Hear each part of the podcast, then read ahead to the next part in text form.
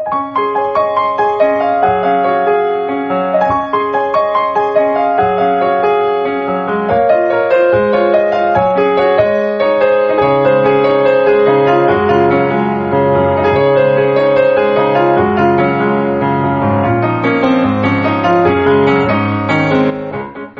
さん、こんばんは。ミッチェルです。いかがお過ごしでしょうか？本日は4月の11日ということで、早いね。早すぎるね。桜も散ってしまいましたね。あっという間でした。さて、えーこの番組では恋愛、そして夢をテーマに、えー、様々なね、ことにもチャレンジをしながら前向きに進んでいこうというね、えーそんなコンセプトのもと、ラジオは進んでいくわけなんですけれども、今の間はなんだっていう話ですけどね、えー最近はですね、ありがたいことにお便りもいただきまして、えー今日もご紹介していくんですけども、今回、えー投稿をね、えーしていただくにあたってのその、えーとテーマなんですけど、男性女性それぞれに対してのドキッとする仕草ということをちょっとテーマにしてみました。まあちょっと、ミッチェル自身のね、えー、何フェチ的なお話とかもちょっとできたらいいかなと思うんですけども、そのお便りも紹介しつつ進めていきたいと思います。そして、今回、願いをかけた流れ星、最終回となります。さあ、あの二人の行方は一体どうなるのか、後半でお楽しみに。それでは今日も行きましょう。この番組は、輝く人生を共に、研修、司会の株式会社ボイスコーポレーションの提供でお送りします。さあでは今日も元気に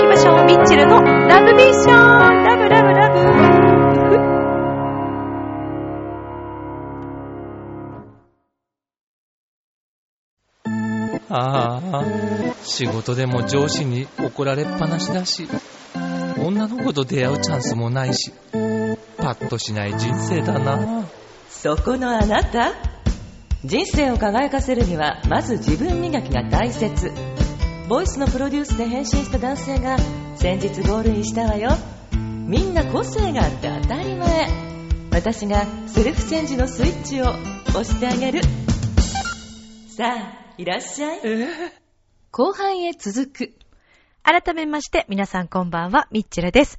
いかがお過ごしでしょうか ?4 月の11日、木曜日。というかさ、早いってばよ。だって、ちょっといいですか？ちょ、ちょっといいですかね、皆さん。あの、よーく考えてみて。お正月ってさ、お正月を移そうっていうことをさ、つい最近やったばっかりだったような気がするわけですよ。今年じゃないや、去年の紅白はね、しっかり久しぶりに見れたわけです。見たなぁ楽しかったなぁあんな歌手になれたら素敵だなぁなんて思いながら。ねそして、新年明けてお雑煮を食べました。そして、お宮参りにも行きました。ということがね、つい最近あったにもかかわらず、あ、そうそう、今年もね、長野行ったななんてね、思ってね。思いましたけど、何なんですか一体4月って。いや、この3ヶ月間何やってたかなって、いや、もちろんいろいろやってたんだよ。ちゃんと記憶はありますよ。あるんだけどさ。早いよね。早いし、桜がね、散っちゃったね。まあでもそんな季節なんですかね。いやーでも今年は桜をね、なんかこう少し長く、あの、咲いたのは早かったけども、期間的にはね、雨とかもそんなに、あの、降るのちょっと遅かったから、桜を見れる期間としては、ちょっとね、長かったように感じたんですけどね。一番こう満開になりますと言われていたあの頃に、3月の終わりかなあ、4月の頭？嘘、3月の終わりだよね。その時に、あのー土曜日だったかな？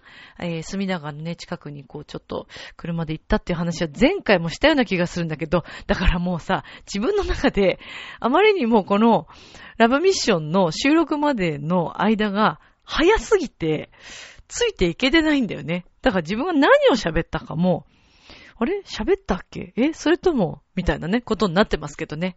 まあ、お許しを。勘弁してください。的なね。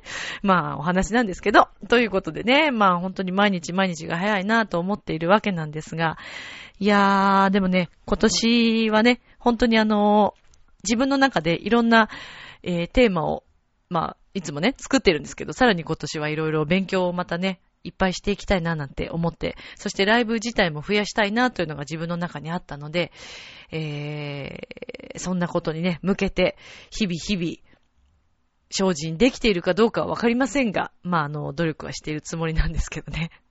はい。皆さんはどうですか？もう、あっという間にもう4月っていうことでね、1年もそう考えると本当にすぐね、終わってしまうのかなーなんて思いますけど。でね、まあ、今年の、あのー、4月15日、東京ディズニーリゾート30周年ということで、ねえ。いや、自分がこう小さかった頃ね、遊びに行っていた東京ディズニーリゾートが30周年ですよっていう話ですよ。別にあのディズニーの宣伝をするわけじゃないんですけどね。まあこう、なんて言ったらいいのかな。私自身も、あの昔バイトをね、していたわけです。学生時代に東京ディズニーリゾートでアルバイトを始めて、まあそれはもともとディズニーで働きたいという夢があったんですね。で、これはあの、高校生の時にその夢を見始めました。高校1年生だったかな？そう、高1だったと思われます。で、中3、中3か高1だな。でね、なんかこうみんなと遊びに行ったわけですよ。同級生とね、ディズニーに。もうすんごい単純。ディズニーが好きになった理由。もともと、あのー、うちの、あの、家族、親も、ディズニーがすごく好きで、キャプテン EO っていうあの、マイケルの、えー、3D で見る画面のね、えー、アトラクションがありますけども、もうしょっちゅうこう見に行ってていたような気がします。親もすごく好きで、本当にだからショーを見せてもらって、まあ、感謝してるんですけどね。まあ、そんなことがあっての、今のね、ミッチェロニに至るのかななんて、あ、全然違うって まあでもね、こう、いい刺激になったんですけど、で、まあもちろんその頃からディズニーの世界観というのは音楽もね、含めて素敵だなと思ってたんですけど、まあ、中学終わりだったか高校の初めに女子校でね、女子校だったんですけど、みんなで遊びに行きました。で、そこでね、単純。カヌーのお兄さんに一目惚れをしたわけですよ、私は。バカだね。まあ、だけどほら、あの学生、ね、女子校の方だと分かってもらえると思うんですけど、女子校ってね、女子、男子校もそうなのかなまあやっぱり、体にあんまり良くないよね。よく考えてみたら。なぜかってさ、結局ほら好きになる、ね、対象の人というのが近くにまあいないわけですよ、あまり。で、今思うとね、え、なんで？って思うんだけど、不思議な先生がモテてたりするんだよね。ほら、身近なところでみんな恋愛をしようとするでしょ？だからすごく人気のある先生とかいたんですけど、今思うとなぜかなっていう。だから選択肢がもう限られてますからね。男の先生そんないっぱいいないもんだから、やっぱ近くで、まあその中で一番かっこいい先生とかになるでしょ？まあいい先生たちがたくさんいましたけどね。でもその中で恋愛をみんなするわけですよ、片思いを。あ、もう先生のこと好き、みたいなね。先生も大変だよね。だからね、思春期のさ、ねえ、ちょっと大人になりかけた学生の女の子にさ、告白してる子とかもいたからね。ねえ。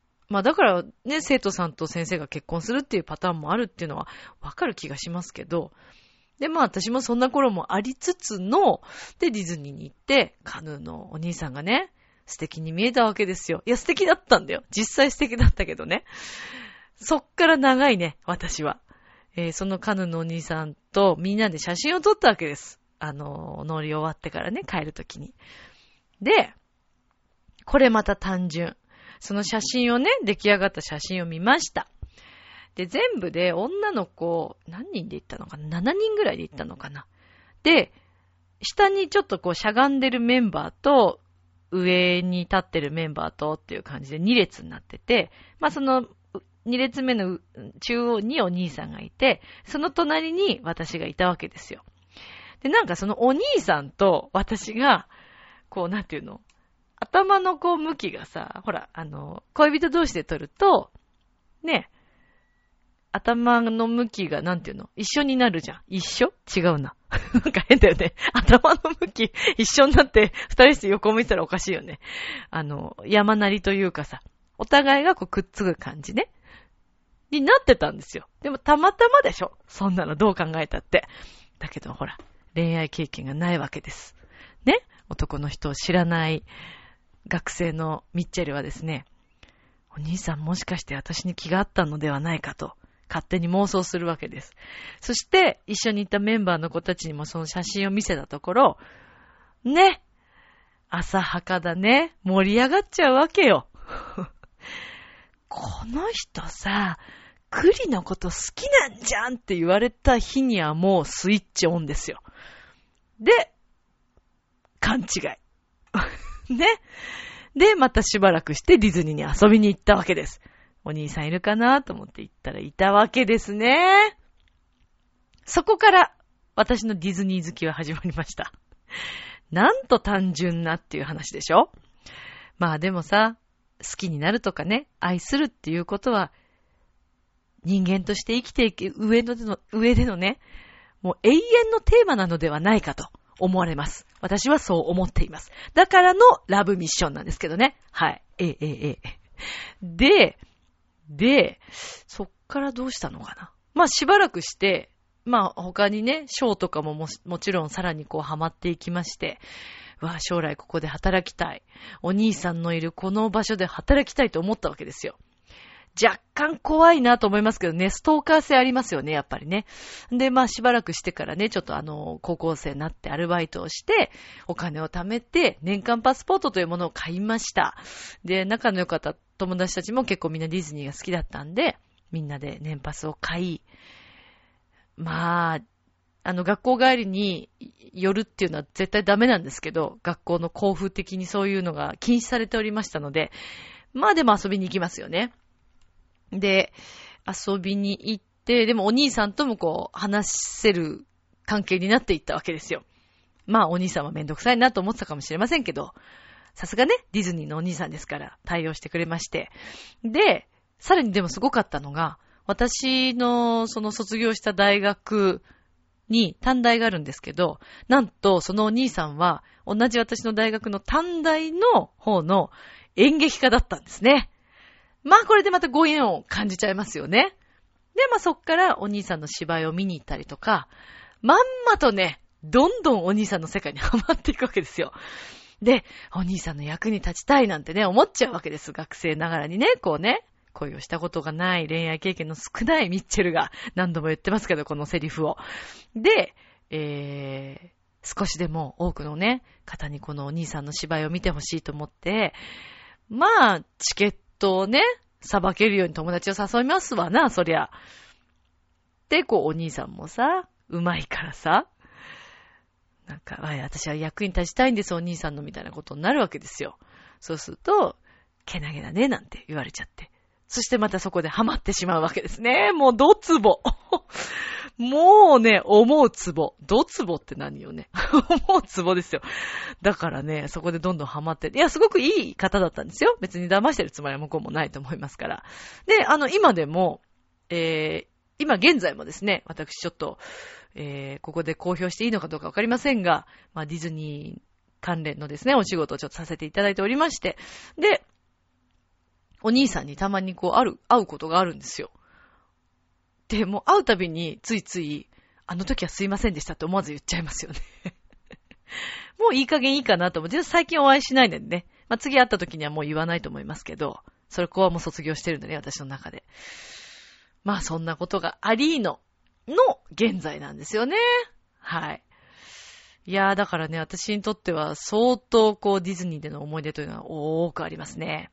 で、まあそっからのアルバイトをしたいと思って、えー、大学に入ってから、えー、私はもうジャングルクルーズをやりたくてしょうがなかったんですけど、まあ残念ながらなかなかね、アトラクションっていうのは合格するの大変なんですよ。もう、あの、比較的、退社しませんからね。ほとんどの方がやっぱりもうずっとアトラクションに入ると、あの、移動が、移動というか辞める方もそんなにいないので、回転が少ない、あ、回転が、そうそう、うん、あんま早くないというか。で、まあ最初受け続けたんですけど、もうアトラクションは一本でって受けてたので、まあ受かることもなく、で、いやもうこれは何でもいいやと。とりあえずディズニーに行きたいっていうことで、何でもいいですって言ったところ、えー、私はですね、フードキャストと言いまして、食べるもの、えー、だからハンバーガー屋さんとかレストランだよね。の、えー、キャストのことをフードキャストと言うんですけども、フードキャストとして、バイトしてましたね。まあでもたに、とにかく楽しくてね、あの年齢もやっぱり同じぐらいのメンバーが多かったし、サークルみたいな感じで、で、みんなもう一致団結するわけですよ。もうディズニーの教えにのっとってですね、みんな一生懸命働くんですけど、本当に楽しかったですね。もうあの、ディズニーでのキャストとしての経験私は未だにあの、ありがたいなと思ってるんですけどね。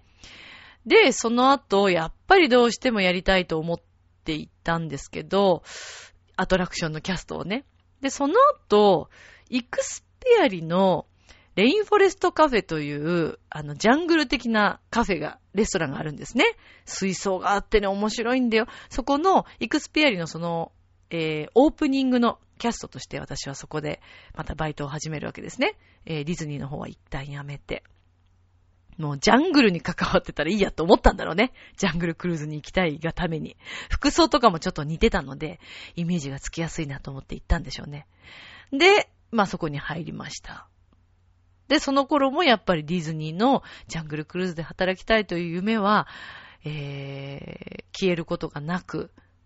で、まあちょっといろいろな、あのー、そうですね、ルートがありましてですね、最終的にやっと夢を叶えたわけですよ。そうなんです。ジャングルクルーズのお姉さんを3ヶ月間だけ やりました。こんなに長年夢で夢でって思ってたのに、やっとできたのに、なぜ3ヶ月でやめてしまったか。結節というね、喉のポリープ一歩手前を作りまして、歌をやっていたにもかかわらず、声が出なくなってしまったんですね、私は。張り切りすぎたんです、ジャングルクルーズで。で、えー、もうやむを得ず、やめるという選択肢しかなかったですね。えー、歌をやめるわけにもいかなかったので、両立したかったっていうのはありますが、もう先生にも怒られまして、お前は何をやってるのかと。歌を本当にやっていきたいのかっていうね。ポップスだったらいいんですけど、まあその頃は普通に音大のクラシックのオペラですからね。ハスキーボイスでオペラを歌うというわけにはいかないわけですよ。で、まあやむを得ず、もうやめたんですけど、私は未だにね、ジャングルクルーズの台本を取っているというね。いやーもうあれは一生の思い出ですね。今でもセリフを結構覚えてますけどね。もうね、そのなんていうんですか、トレーニングと言って、何日間かこう、教えてもらうわけですよ、先輩からね。その時の喜び、ジャングルクルーズのあの船に乗っている喜び、今でも忘れられませんね。で、仲の良かった友達もディズニーの、えー、っと、警備員さんというかのお仕事をしていて、遊びに来てくれたわけです。いや、でも今思うんですけどね、あの姿で写真を撮っときたかったっていうね、ちょっと私的には、あの、悔いが残るんですけどね。まあでも思い出はしっかり私の中に入っていますから。で、そういうことがあって、私はその夢が叶うというのは、あの、ディズニーでそれを経験した気がするんですね。はい。なので、やっぱりね、夢は叶うんですよ。ディズニーの中でもね、結構こう夢は叶うのよとかね、言ってる、あの、フェアリーゴッドマザーというね、シンデレラのおばあさんとかいますけど、まさにそうだなと思いますね。だから諦めてはいけないなという精神をディズニーのキャストとして働いてた時に学べた気がするんですけどね。まあ今は、うん、ちょっとこれ声を大にしては言えないんですけど、あのー、そうですね。まあ、結婚式のね、お仕事をさせていただいているということで、えー、私自身がですね、あのー、ディズニーリゾートの方で、はい、実は、えー、婚礼の司会をさせていただいて、言っちゃダメ？これまずいのかな？聞いてないよね？聞いてる？でもダメ？言っちゃダメなのかな？でももう言っちゃったからいいんですけど。これでもうクビになったらもうそれまでです。とりあえず。えー、ですのでね、私は本当にあの、ディズニーを通してたくさんの夢と希望をですね、近くでこう見させていただいている感じがします。なので私にとっては結構こうディズニーという場所はなくてはならないというか、はい。でも全然最近遊びに行けてないですけどね、実際ね。なかなかやっぱお仕事となってしまうとね、なかなか遊びに行けないというのが、ね、まあそういうもんなんでしょうかね。はい。というね、感じで、えー、今でも大変大切な場所ではありますけども。そしてこう、ね、あの、新郎新婦のお二人のお話を聞いていると、夢だったと。ここで挙式を挙げることが夢だったという方がたまにいらっしゃるんですけど、ああ、だからこうやってみんなね、夢を叶えて、プリンセスになって、なんていうね、こともね、そうですよ。だから皆さん夢は叶うんです。実際にだからそれを私自身がもう自分で検証、だってもうすごかったですよ。だからもうバイトをとにかくディズニーでしたいというのがあったので、私はね、高校生の時にイメトレをすごくしてました、その時。ジャングルクルーズをに乗った時に友達にビデオを撮ってもらって、それをもう毎日こう見てですね、台本のように書いて、で、セリフをもう言えてたんですよね、その時点で。そう。だから、もうイメトレができてたわけですよね、その時にね。やっぱりイメージトレーニングって大切なんだなっていうのを、その時すごくね、今思えば、あ、本当にそうやって叶うんだなと思いますけど。で、高校の、えっ、と、3年生の時だったかな。そう、お別れ会クラスのお別れ会で、私はですね、えー、ジャングルクルーズ的な服を着て、お姉さんの真似をして、えー、何にも動物もいない教室でですね、ジャングルクルーズをやりましたね。結構寒かったですよね、若干ね。みんなよくついてきてくれたなと思いますけどね。ついてきてなかったのかもしれないですけどね。まあその時にこうディズニーの曲をバックで流しながら、ジャングルクルーズ的なことを、危ない、避けて、避けてみたいなことを教室でやったという記憶がありますね。まあでも実際にその何年か後に、本当にあの船に乗れることになろうとは思ってもいなかったですけど、はい。イメトレの大切さということをね、今日はちょっと語らせていただきました。では、まあ、今日ちょっとディズニーのお話になっちゃいましたけども、ではですね、えー、ここで、えー、たくさんお便りをいただいておりますので、お便りの紹介をしたいと思います。では次のコーナーでーす。今宵も、そばにさせて、あなたの悩みを打ち明けてね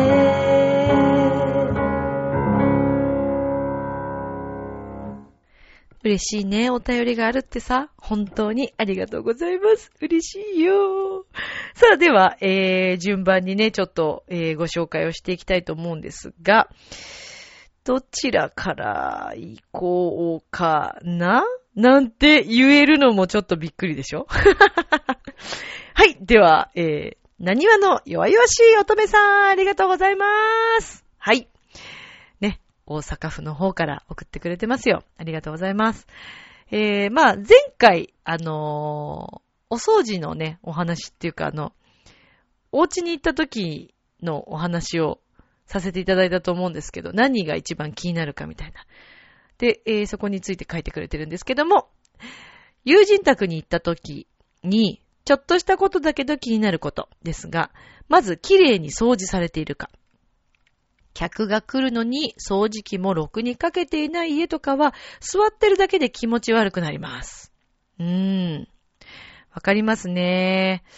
まあ昔は私ちょっとのだめみたいな生活してたんで何とも言えないですけど、今はちょっと考えられないですね。あとはリビングとかキッチンの食器棚とかインテリアの配置やレイアウトに興味があってじっくり見てます。ああ、でもそしたら何屋の弱々しい乙女さん、うちには来れないですね。うちに来たらもうびっくりすると思いますね。何が何だかよくわかんないしっちゃかめっちゃかな家なんですよ、私の家はね。はい。で、えー、トイレの綺麗さ、加減が意外と一番その家の綺麗さ、加減につながっている気がします。というお便りです。ありがとうございます。そうですね。うん。だからね、私ほんとトイレ重要なんですよ。私自身も、あの、そんなにまめにトイレ、あの、ね、掃除をしている方ではないんですが、割とね、お手洗いはね、私ほんと気になっちゃうんですよね。だから外の、あの、お家だけじゃなくてね、遊びに行ったらその、出先でお手洗いに入るときとかもすごく気になりますね。はい。あの、潔癖ではないんですけど、気になっちゃって、なかなかちょっと、うん、ね、はい、気になってしまいます。ということで。では、えっ、ー、と、今回、あのー、テーマとさせていただいた、そのドキッとする仕草っていうね、えー、ことで、えー、いただいているんですが、では読みたいと思います。紫のオーガさん、ありがとうございますイェイイェイ すいませんね。ちょっともうね、手が、あのー、こうやってね、いただけることが本当に本当に嬉しいの。本当にありがとう。では、読みます。ミッチェルさん、こんばんは。こんばんは。ラブラブ。えー、間に合ったかな？ギリギリですみません。そんなことないですよ。大丈夫です。本当に時の流れが早いですね。ね。最初に話しましたけど、本当に早いですね。ミッチェルさんでも早く感じるということは、案外みんな時速300キロに近い生き方をしているのかしら？かっこ笑い。そうだよ、だから。みんなそうなんですよ。実は300キロなんだよ。そんなことないってね。まあ、えー、何にしても、時間の早送りボタンをうっかり押しっぱなしの時間の神様に、誰か早く突っ込みを入れてほしいところです。うまいこと言いますね。ほんとだよね。早送りのボタン、そっか、押しちゃってるんだろうな。気づいてないのか、もしくは神様も忙しすぎて、もうそのままにしちゃってるのかもしれんね。2倍速で見てるみたいなね。人間たちをね。さて、え今回のテーマ、一番ドキッとする仕草ですが、難題、笑い。そうだよね。まあ難しいですよね。ドキッとする瞬間って相手によって変わってくると思うんですよ。私から見て、A さんと B さんが同じ仕草をしても、ドキッとする場合としない場合があると思うんです。あー、なるほどね。行為の度合いにもよるんでしょうけど。なので、この問題にはお答えできません。というか、答えが出ません。笑い。まあそうだよね。それから、えー、ミッチェルカレンダーですが、昨年の手に入れ損ねたので、同じ写真でも OK なので欲しいです。本当に？本当ですか？紫のオーガさん、もらってくれるの？あ、ミッチェルさんの負担にならないならばですけどね。それじゃあ、失礼します。会社から愛を込めて笑い。こんな時間に笑い。ということで、ありがとうございます。私からも愛を込めて笑い。ありがとうございます。うっそー。カレンダーもらってくれるんだったらもう、まさやんに即頼みますよ。もう、全然作ってくれますよ。この間そうなんですよ。ちょうど、昨年のカレンダー欲しかったなって言ってくれださった、ちょっと近しいお世話になってる方がいらっしゃって、差し上げようと思って作ってもらったんですけど、なんかちょっと、事情はちょっといろいろ話せないんですけど、なんか、結局、うちに戻ってきたっていう。これはね、でも、言っていいのかな？あのー、ある、私も大好きな芸人さんがいらっしゃって、その方にちょっとお会いする機会があって、その方に、そのカレンダーにサインをしてもらったんですよ。そしたら私持ってなきゃ変でしょってことになって。戻ってきちゃったんだよね。でも差し上げたいので、あの、そしたら紫のオガさんあれですよ。これ、カレンダーをまさやんに頼みますので、あの、ちょうどその方の分もちょっと頼もうかなと思っていたので、逆にありがとうございますです。あの、本当に、もらっていただけるようであれば、あの、住所を、えー、調和表の方に送っていただければ、私の方から発送しますので、よろしくお願いします。っていう感じでね、だから、リスナーの皆さん、あげるっつってんだから で、いらないってことなんだよね、きっとね。この話についてだって誰も触れてこないもん。ここまで触れないって結構、結構だよ。まあ、でもね、紫農家さんが触れてくれたので、本当にありがとうございます。ラブ はい。えーと、じゃあ、もう一つ、これ、どっちにしようかなはい。じゃあ、こちら行きましょう。では、新潟県のヘナチョコヨッピーさん。ヨッピーさん、ありがとうございます。ミッチェルさん、こんにち、ネギネギ、ネギネギ、ネギネギ、また変なテンションになるよ、私これ。えさて、ミッチェルさんに素朴な質問ですが、今年は全国的にほぼ史上最速で桜が、え開花しているようですが、ミッチェルさんがお好きな桜がつくタイトルの曲って何ですか？僕はアニメが大好きなので、最近好きな桜がつく曲は、アニメ、銀婚第3期シリーズのオープニング曲で、スパイエアーの、えー桜三つ月です。それでは、ごきげんよう。ジェララララ、ジェラララララってなんでここで言ってんだっていう話なんですけど、これ、銀婚で合ってる？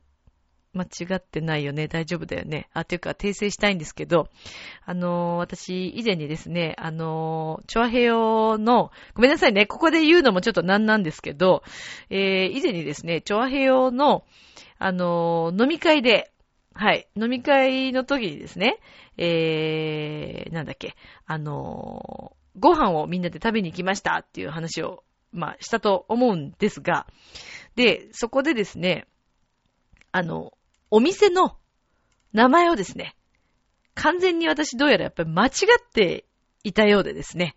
はい、えーと、福屋さんというお店でした。風来家って私言ったかもしれないんですけど、すいませんね。浦安駅近くのとっても美味しいお店、福屋さんです。皆さんよろしくお願いします。はい。ということでお話戻りますよ。なんだっけ？えっと、ねえ、いつもこんな感じなんだね、結局ね。なんだっけじゃないよね。はい、えすいませんね。えっと、だから銀行で読み方合ってるのかなっていうことだったんだよね、今ね。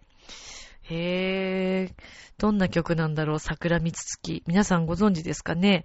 アニメ私も結構好きなんですけど、意外とだから私知らないんだろうな。私の好きなアニメはですね、えー、ちょっとシュールな感じのなんですけどね、日常というね、アニメがね、以前も言ったかもしれないんですけど、最近ちょっと見てなくて、また見たくなってきました。好きなネタがあって見たくなってきました。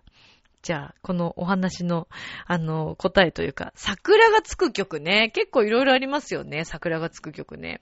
まあ、私の曲の中にも、題名ではないんですけど、曲の中に、あの、桃色の花が咲き誇った頃には、そのもう自分の気持ちを告白することができない、もう遅いって言ってる、君とっていう曲があるんですけどね。これ結構いい曲よ。自分で言っちゃってね。まあ CD はないんですけど。いずれ作れたらいいですね、これね。これはちょっとギターと一緒にやりたいなと思っている曲なんですけどね。えーとね、なんだろうな、桜でしょ？うーん、森山直太郎さんとかかな。うん。いい曲ですよね。桜、桜ってやつですよ。ちょっとオーソドックスすぎるかもしれないけど。あ、でも意外と私知らないのかな、曲。桜がつく曲って他に何ありますかね。次回ちょっとそれ聞いてみましょうか。まあもう桜散っちゃってんですけどね。桜がつく曲ってみんな何っていうのをちょっと教えてもらおうかな。来年の春のライブで歌えるように、ちょっと皆さんからいろいろチョイスしたいと思いますんで、ぜひよろしくお願いします。あの、収録は一応日曜日ということになってますので、えっと、その、配信する前の日曜日ということになってますんで、ぜひ皆さんお便りよろしくお願いします。次回のまたあの、お便り投稿についてもね、えー、チョアヘヨのホームページの方から、えー、ちょっとね、皆さんに宣伝させていただきたいと思いますから、よろしければお便りをいただければと思います。ということで、お便りのコーナーでした。また皆さんのお便りお待ちしてますからね。ありがとうございます。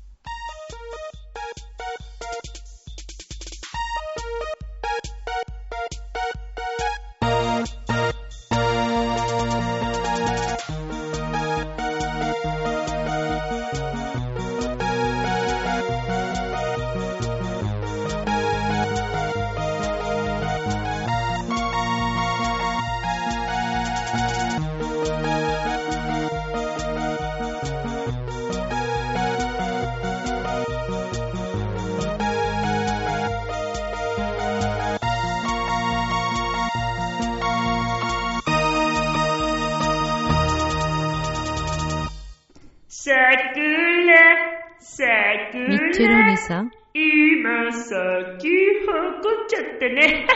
何の歌ですか、それは一体？いや、何ってさ、何って、まあね、すごいね、リバーブの感じとかね、もう息、息合ってるよね。柳ね。ありがとね。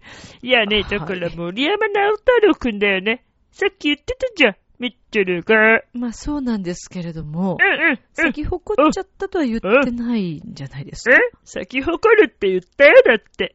言ったよね。直太朗言ったよね。なんで呼び捨てなんですか？お友達なんですか？え？うん、うん、まあ、あの、自分の中でマブダチっていうの。何ですかそれは。なんで笑ってんですか？全然おかしくないですよ。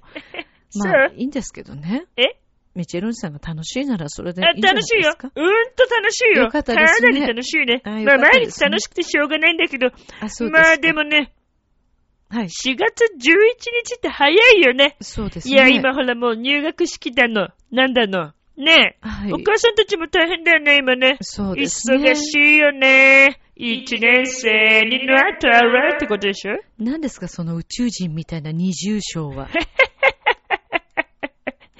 いや、だからこれが特殊効果っていうかさ。そうまあなんです、か、柳の技術だよね。発揮集ってね。やっぱはいあいつどんどん腕上げてるよね。やっぱね、さすがだよね。なかなかのね、腕の持ち主のだってね、ちょっとようやく分かってきたんだよね。すごいよ、柳いいよ。何ですか？どうしたんですか？え？急に。なんか、柳さんと、あんで？差、しで飲んだんですか？差し？差しって言った？今。言いました。すごいね。アナウン何ですか？サー差しっつった今。言いました。言いましたけど何かみたいな感じでしょ今ね。まあ、そうですね。あ、はい。そう。変わったね、最近のアナウンサーもね。いや、うんやっぱりね、こう、どんどん現代風に、うん。あの、言葉もアレンジしていかないといけないのかなという思いがありました。滝川栗林です。だからなんで名前言うの？ですが言いたいんでしょ？そうですね。やっぱりこれが私の、あの、トレードマークと言いますか、うん。やっぱりこう、ですを言わないと、滝はい川栗林的にはすっきりしないという思いがあるんです。言ったね。やっぱり言ったね。言いますねあいいんだけどさ。そうですかまあいいよいいよ。ありがとうございます滝川さんつったらもうですだよね。まあいいんですけども。はい、ありがとうございます。で、ミッチェルニさんのところで、あの、桜の曲を歌っていましたけれども、あ今年はお花見とかはされましたか？はい、来ました。えーお花見なんですけれども、あの、え？な、え？な、なん、なんですか今の入りは？何だってほら、来たなと思って。あやっぱりその、その話題だなってね。やっぱほら、春っつったらもう、ね、桜だなってね、なんで思そうじゃないですか。け外人っぽいんでね、すあの、僕たちの国ではね、その、はいえー桜のね、下で飲むという、そういう感覚があんまりないですからね。あまあそうでしょうね。えーまあ、やっぱりジャパンの、うん、ジャポネのね、いいところねこれ、はいえー桜、桜、桜咲くっていうね、昔歌った記憶があるね。これ一何ですか年前ってことこれ歌ったの。え？桜咲く。歌ってましたっけそんな歌。桜の街の、みたいな歌を歌ったような気がするんですけど、けども。気のせいですかね。なんかそんなね歌は歌ってたと思うんですけれども。え、そう。まあはい、まあ、ちょっと元へ話を戻しますはい、けれども。元へ？戻して。今年は、ミチェロニさんうん、は、うん、うん。うんあのー、桜の下で。日本で、うんお酒を飲まれたんですかああ、飲んだよ。飲んだ飲んだ。ああ、上野公園でね、はい飲みましたよね。あそう桜の花を見ながらね、はい。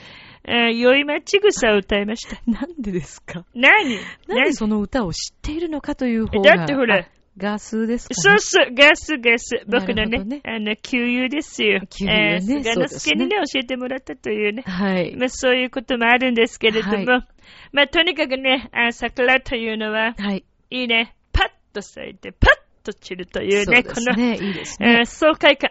うんたまらないね。潔いですもうあのよね。ね、この、散る瞬間のね、はい潔の良さというのはとてもいい言い言いね。ましたよね、今あ僕ね、おすすめしたいのはね、はい。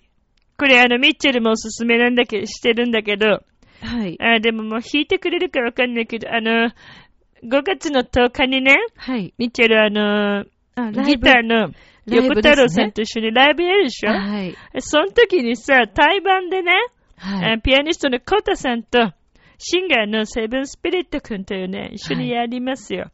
その時のね、コータさんがね、桜の曲をね、自分でアレンジしてね、あ、弾いてらっしゃいますね。素晴らしいね、素晴らしいピアノ弾くんですよね。こわかれ聞いてほしいんだよねっ。とりしますね。最後のね、ドゥルルンってね、ドゥルルンってね、あの感じがね、これ曲知ってる人はわかると思うけど、あれは聞いてほしい。本当に素晴らしいんだよまねあ。そうですね。本当に素晴らしい。あのえー、私からもおすすめなんですけど。そうでしょ？いや、彼のピアノには、あれ聞いてほしいよ。魂がありますよね魂あるね。あのーうん光源氏の、うん。ああ紫式部の光源氏の、に出てくるお姫様のそれぞれの曲をうん彼は作ってますよそうね。なのよすごく。素敵ですよね。あれもいいよね。だけど、もちろんだ、それ聞いてって、はい。あの、姫になりたいぐらいだもんね。姫？どっちかっていうとね、光源氏の立場というよりも姫になりたいよね。ああ、そうですか。うん、なりたい。あまあ、曲を書いてほしいという、そういう意味ですかうん、ね。違う。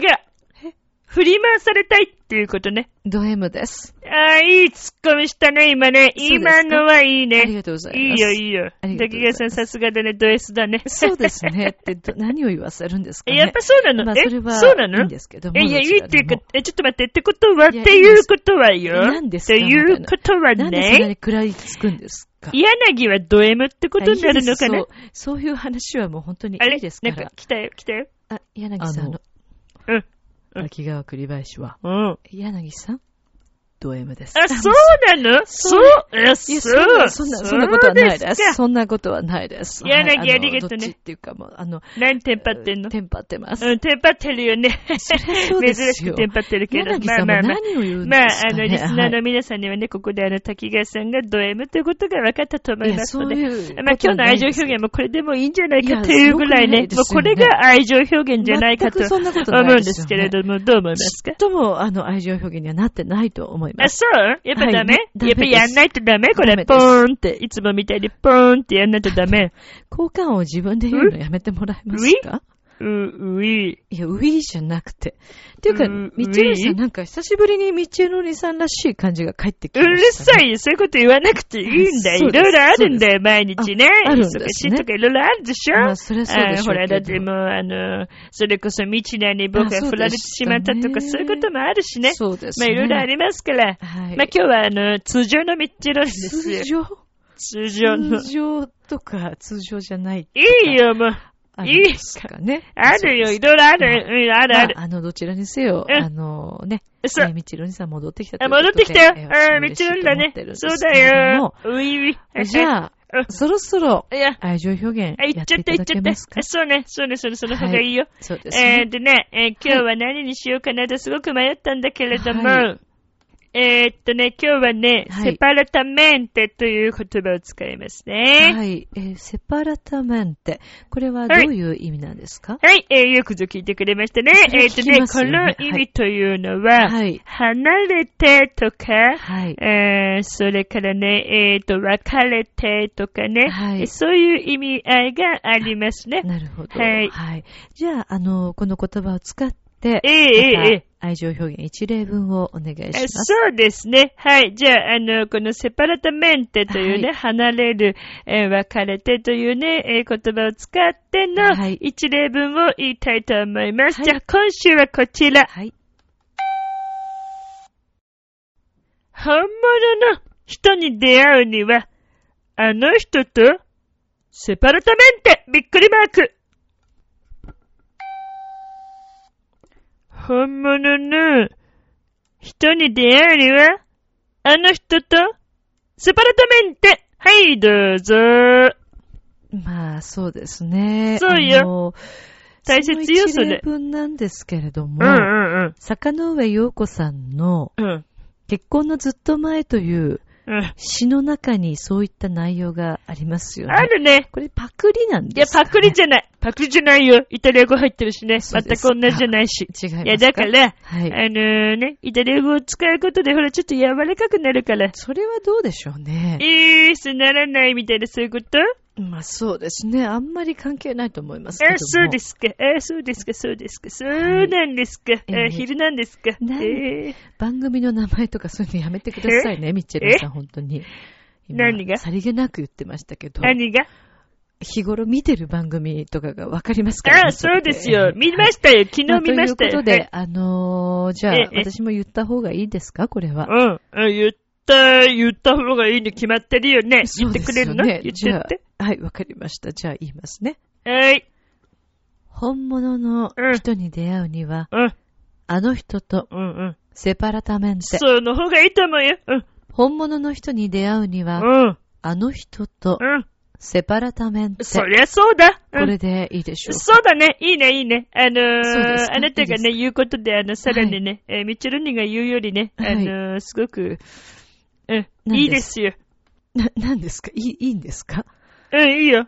なんか変なタイムラグがあったような気がするけど、ね。まあいいんじゃないの？あいいのー、ですか？とにかくね、はい。えーそうなんです。あの、何ちゃんとねやっぱり、えー、お付き合いしてた人とか、過去の人、えええーもう違うと思う人とは、セパラタメントしないと、そうですあねー。本当にご縁のある人とは出会えないというね、本当に坂上さんもそういうふうに書いてありましたけれどもやっ、ぱりパクえーリなんですね。僕もね、本当そうはい思うのね。そうですか、思うんですね。思いますミッチェルニさんもさっき経験上ということで。そうです。あもうそうです。えー、みちなさんとうんはしっかり分かれてる感じですか？えそうね。あ僕はもう次に進んでいきますから、ちょっとつ盲信ですから。ちょっとつですよね。いいよ、もうそう細かいこと言わないんだいやそういうん、そうねそう、だからね、ええはいあもう次に進んでます。進んでるんですね。もうえ何かターゲットの方がいるんでいや、すターゲットはいつもいますよ。あ常に、ねあの、ストックしてますからね、ミチェロにはね。ええ、あのー、み、あのー、何ですか？滝川さんのことも好きよ。いきなり言われても困ります。いや、困んないでしょ。っていうか、なんだこの終わり方。じゃあ、出落ちです。うっそ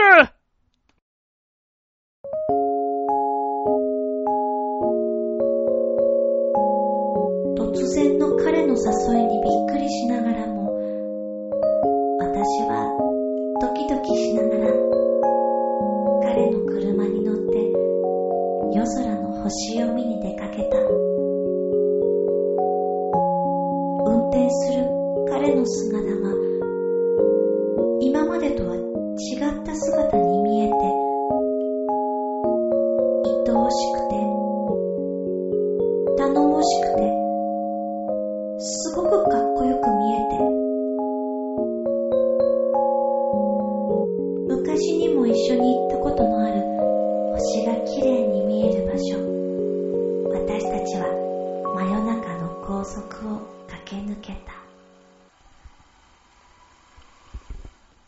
眠い今木さん、もうちょっとなんだけどね。あうんうん全然大丈夫だよあ、ほんとなんか懐かしいね、そうですね。うん。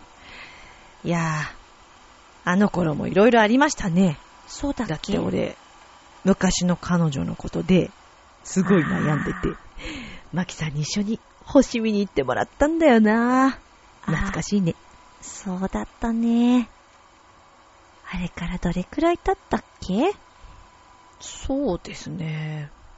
もう5年ぐらい経ってんじゃないですか？そっかもうそんななるんだねいやー、マキさんのこと知らないことないからね、俺は。そんなまだ全部見せてないし嘘。全部見たことないでしょ？まあ、確かに。いや、でもさ、うんなんか、深い友達って、うん。彼氏とか、彼女とか、うん。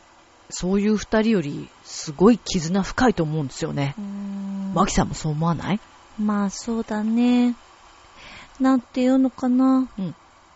まあ一番居心地のいいさオアシスみたいなそんな感じがするよね。なるほどね。まあ確かにね。あ、パーキング寄ってこっか。いいね。コックボク見て見て見て、見てこれ。何？これ超面白くない？欲しいなこれ。好きだね、こういうのね。でも俺嫌いじゃないな。でしょ？買っちゃう？買っちゃう？このさ、ご当地ものってさ、そう。気になっちゃうよね。ちゃうよ。買っちゃおうか。うん買っちゃおう買っちゃおう。はい、じゃあ、俺が、おっちゃいます。嘘本当に？いいっすよ。じゃあ、ショコララテをこって、いいよ。あ、じゃあ買ってくるね。お願いします。あ、じゃあ、あっちで待ってますね。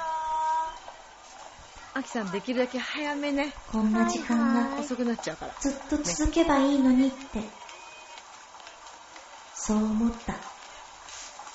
でも、きっと彼と私は付き合うことはないのだろうということは、どこかで分かっていたような気がする。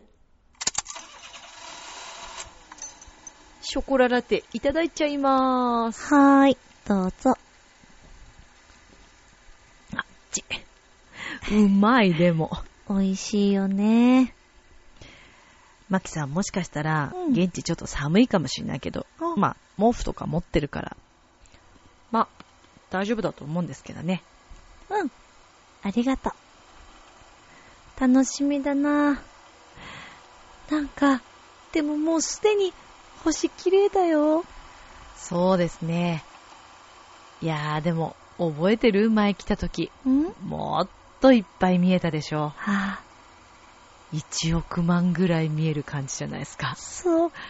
今日天気いいし、うん、綺麗に見えますよ、きっと。もうちょっとだね。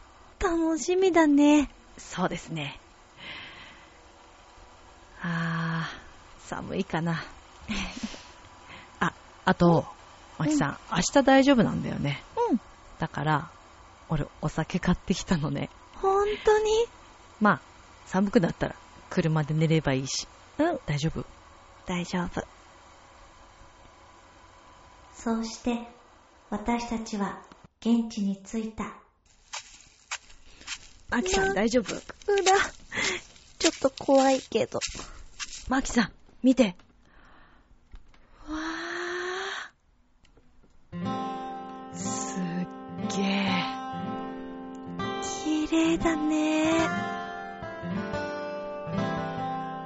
なんか、うん。日本じゃないみたい。マキさん、わかりますか？俺も、最初この場所見つけた時ね、なんか、アメリカにいるみたいな、そんな気分になったんだよね。ほんと、そんな感じがする。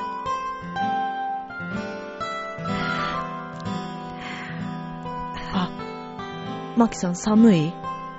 あ、俺のこれ着て。あとほら、毛布もあるから、これでくるまれば大丈夫だ。そんなに優しくされると、あなたから離れられない気がして、なんだか、切なくなった。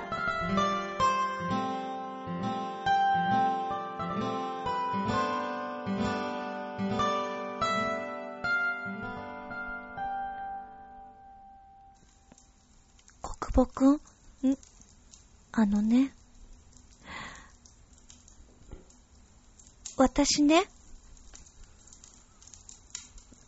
国母くんと一緒にいると、すごく自然でいられる気がするの。この先、こんな人に出会えるのかなって、ちょっぴり不安に思うくらい。マキさん付き合うとか、そういうことじゃないのは分かってるんだけど、マキさん。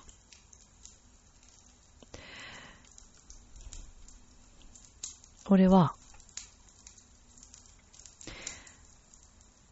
俺は、マキさんと一緒にいるときが、一番自分らしいっていうか、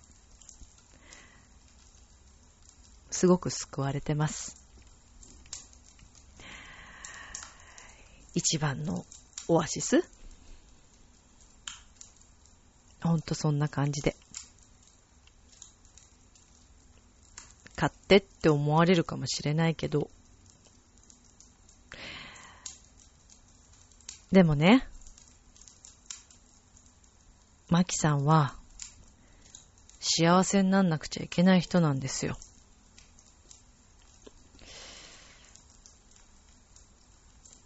この先、俺は、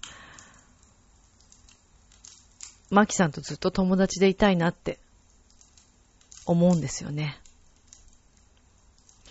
ずるいって思われるのかもしれないけど、でも、時には兄弟みたいな、時には友達だったり、時には一番の良き理解者？恋人ってなんかまた違う気がするんだよな。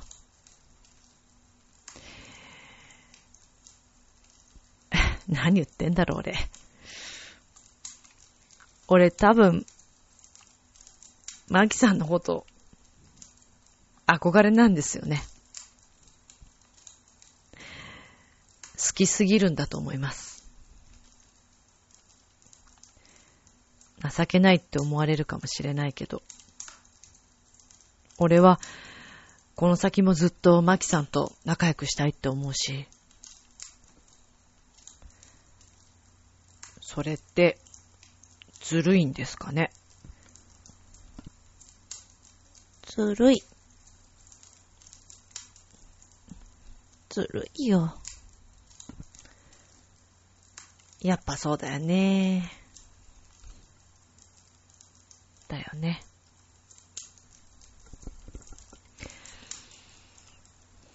国母くん、はい。一つ約束して。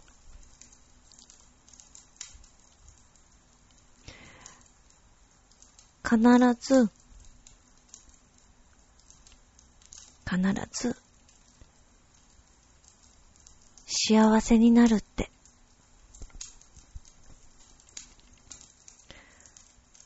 マキさん。それは、マキさんもでしょ俺は、マキさん幸せになってくんないと困るし。ね。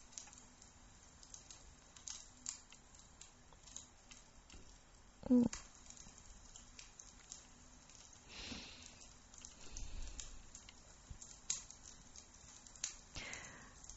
なんか、焚き火の炎を見てると、あったかい気持ちになるね。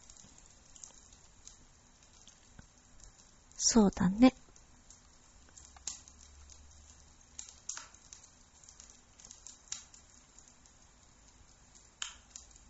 マキさん。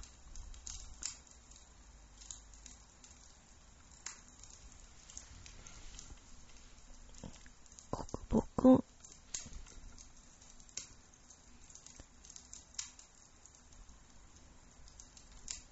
好きです。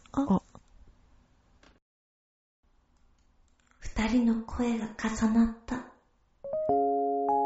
その瞬間、流れ星が流れた。私と国母くんは別々の道を歩んだ。でも、今でも仲良しの友達。人は常識ではありえないって言うけど、常識って何？なかなか会えなくても、お互いを思いやり、会わなくても心がつながっている関係。そんな二人がいてもおかしくないと思う。だから、私は流れ星に願いをかけた。いつまでも彼が幸せでいられますようにって。一億万の星を二人して見上げて願うことはたった一つ君が幸せでいれる